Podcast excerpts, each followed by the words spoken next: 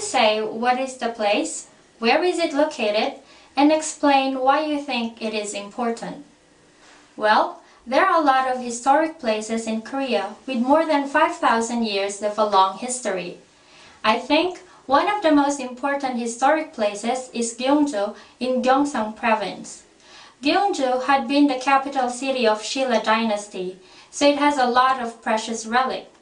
Korean middle school and high school students go there at least once as a field trip.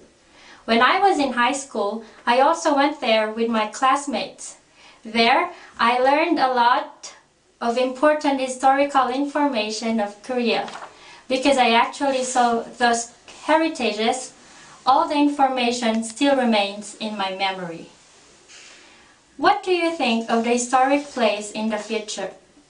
I think the future Gyeongju will still be preserved as a historic place since Gyeongju has been one of the most important historical places in Korea for more than 1000 years. The government will try its best to preserve it.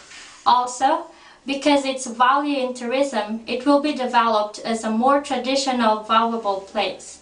I think the government will decrease the safety guard because the Korean economy right now is very bad. So the government will try to spend more money on other sectors of the society rather than increasing the safety guard.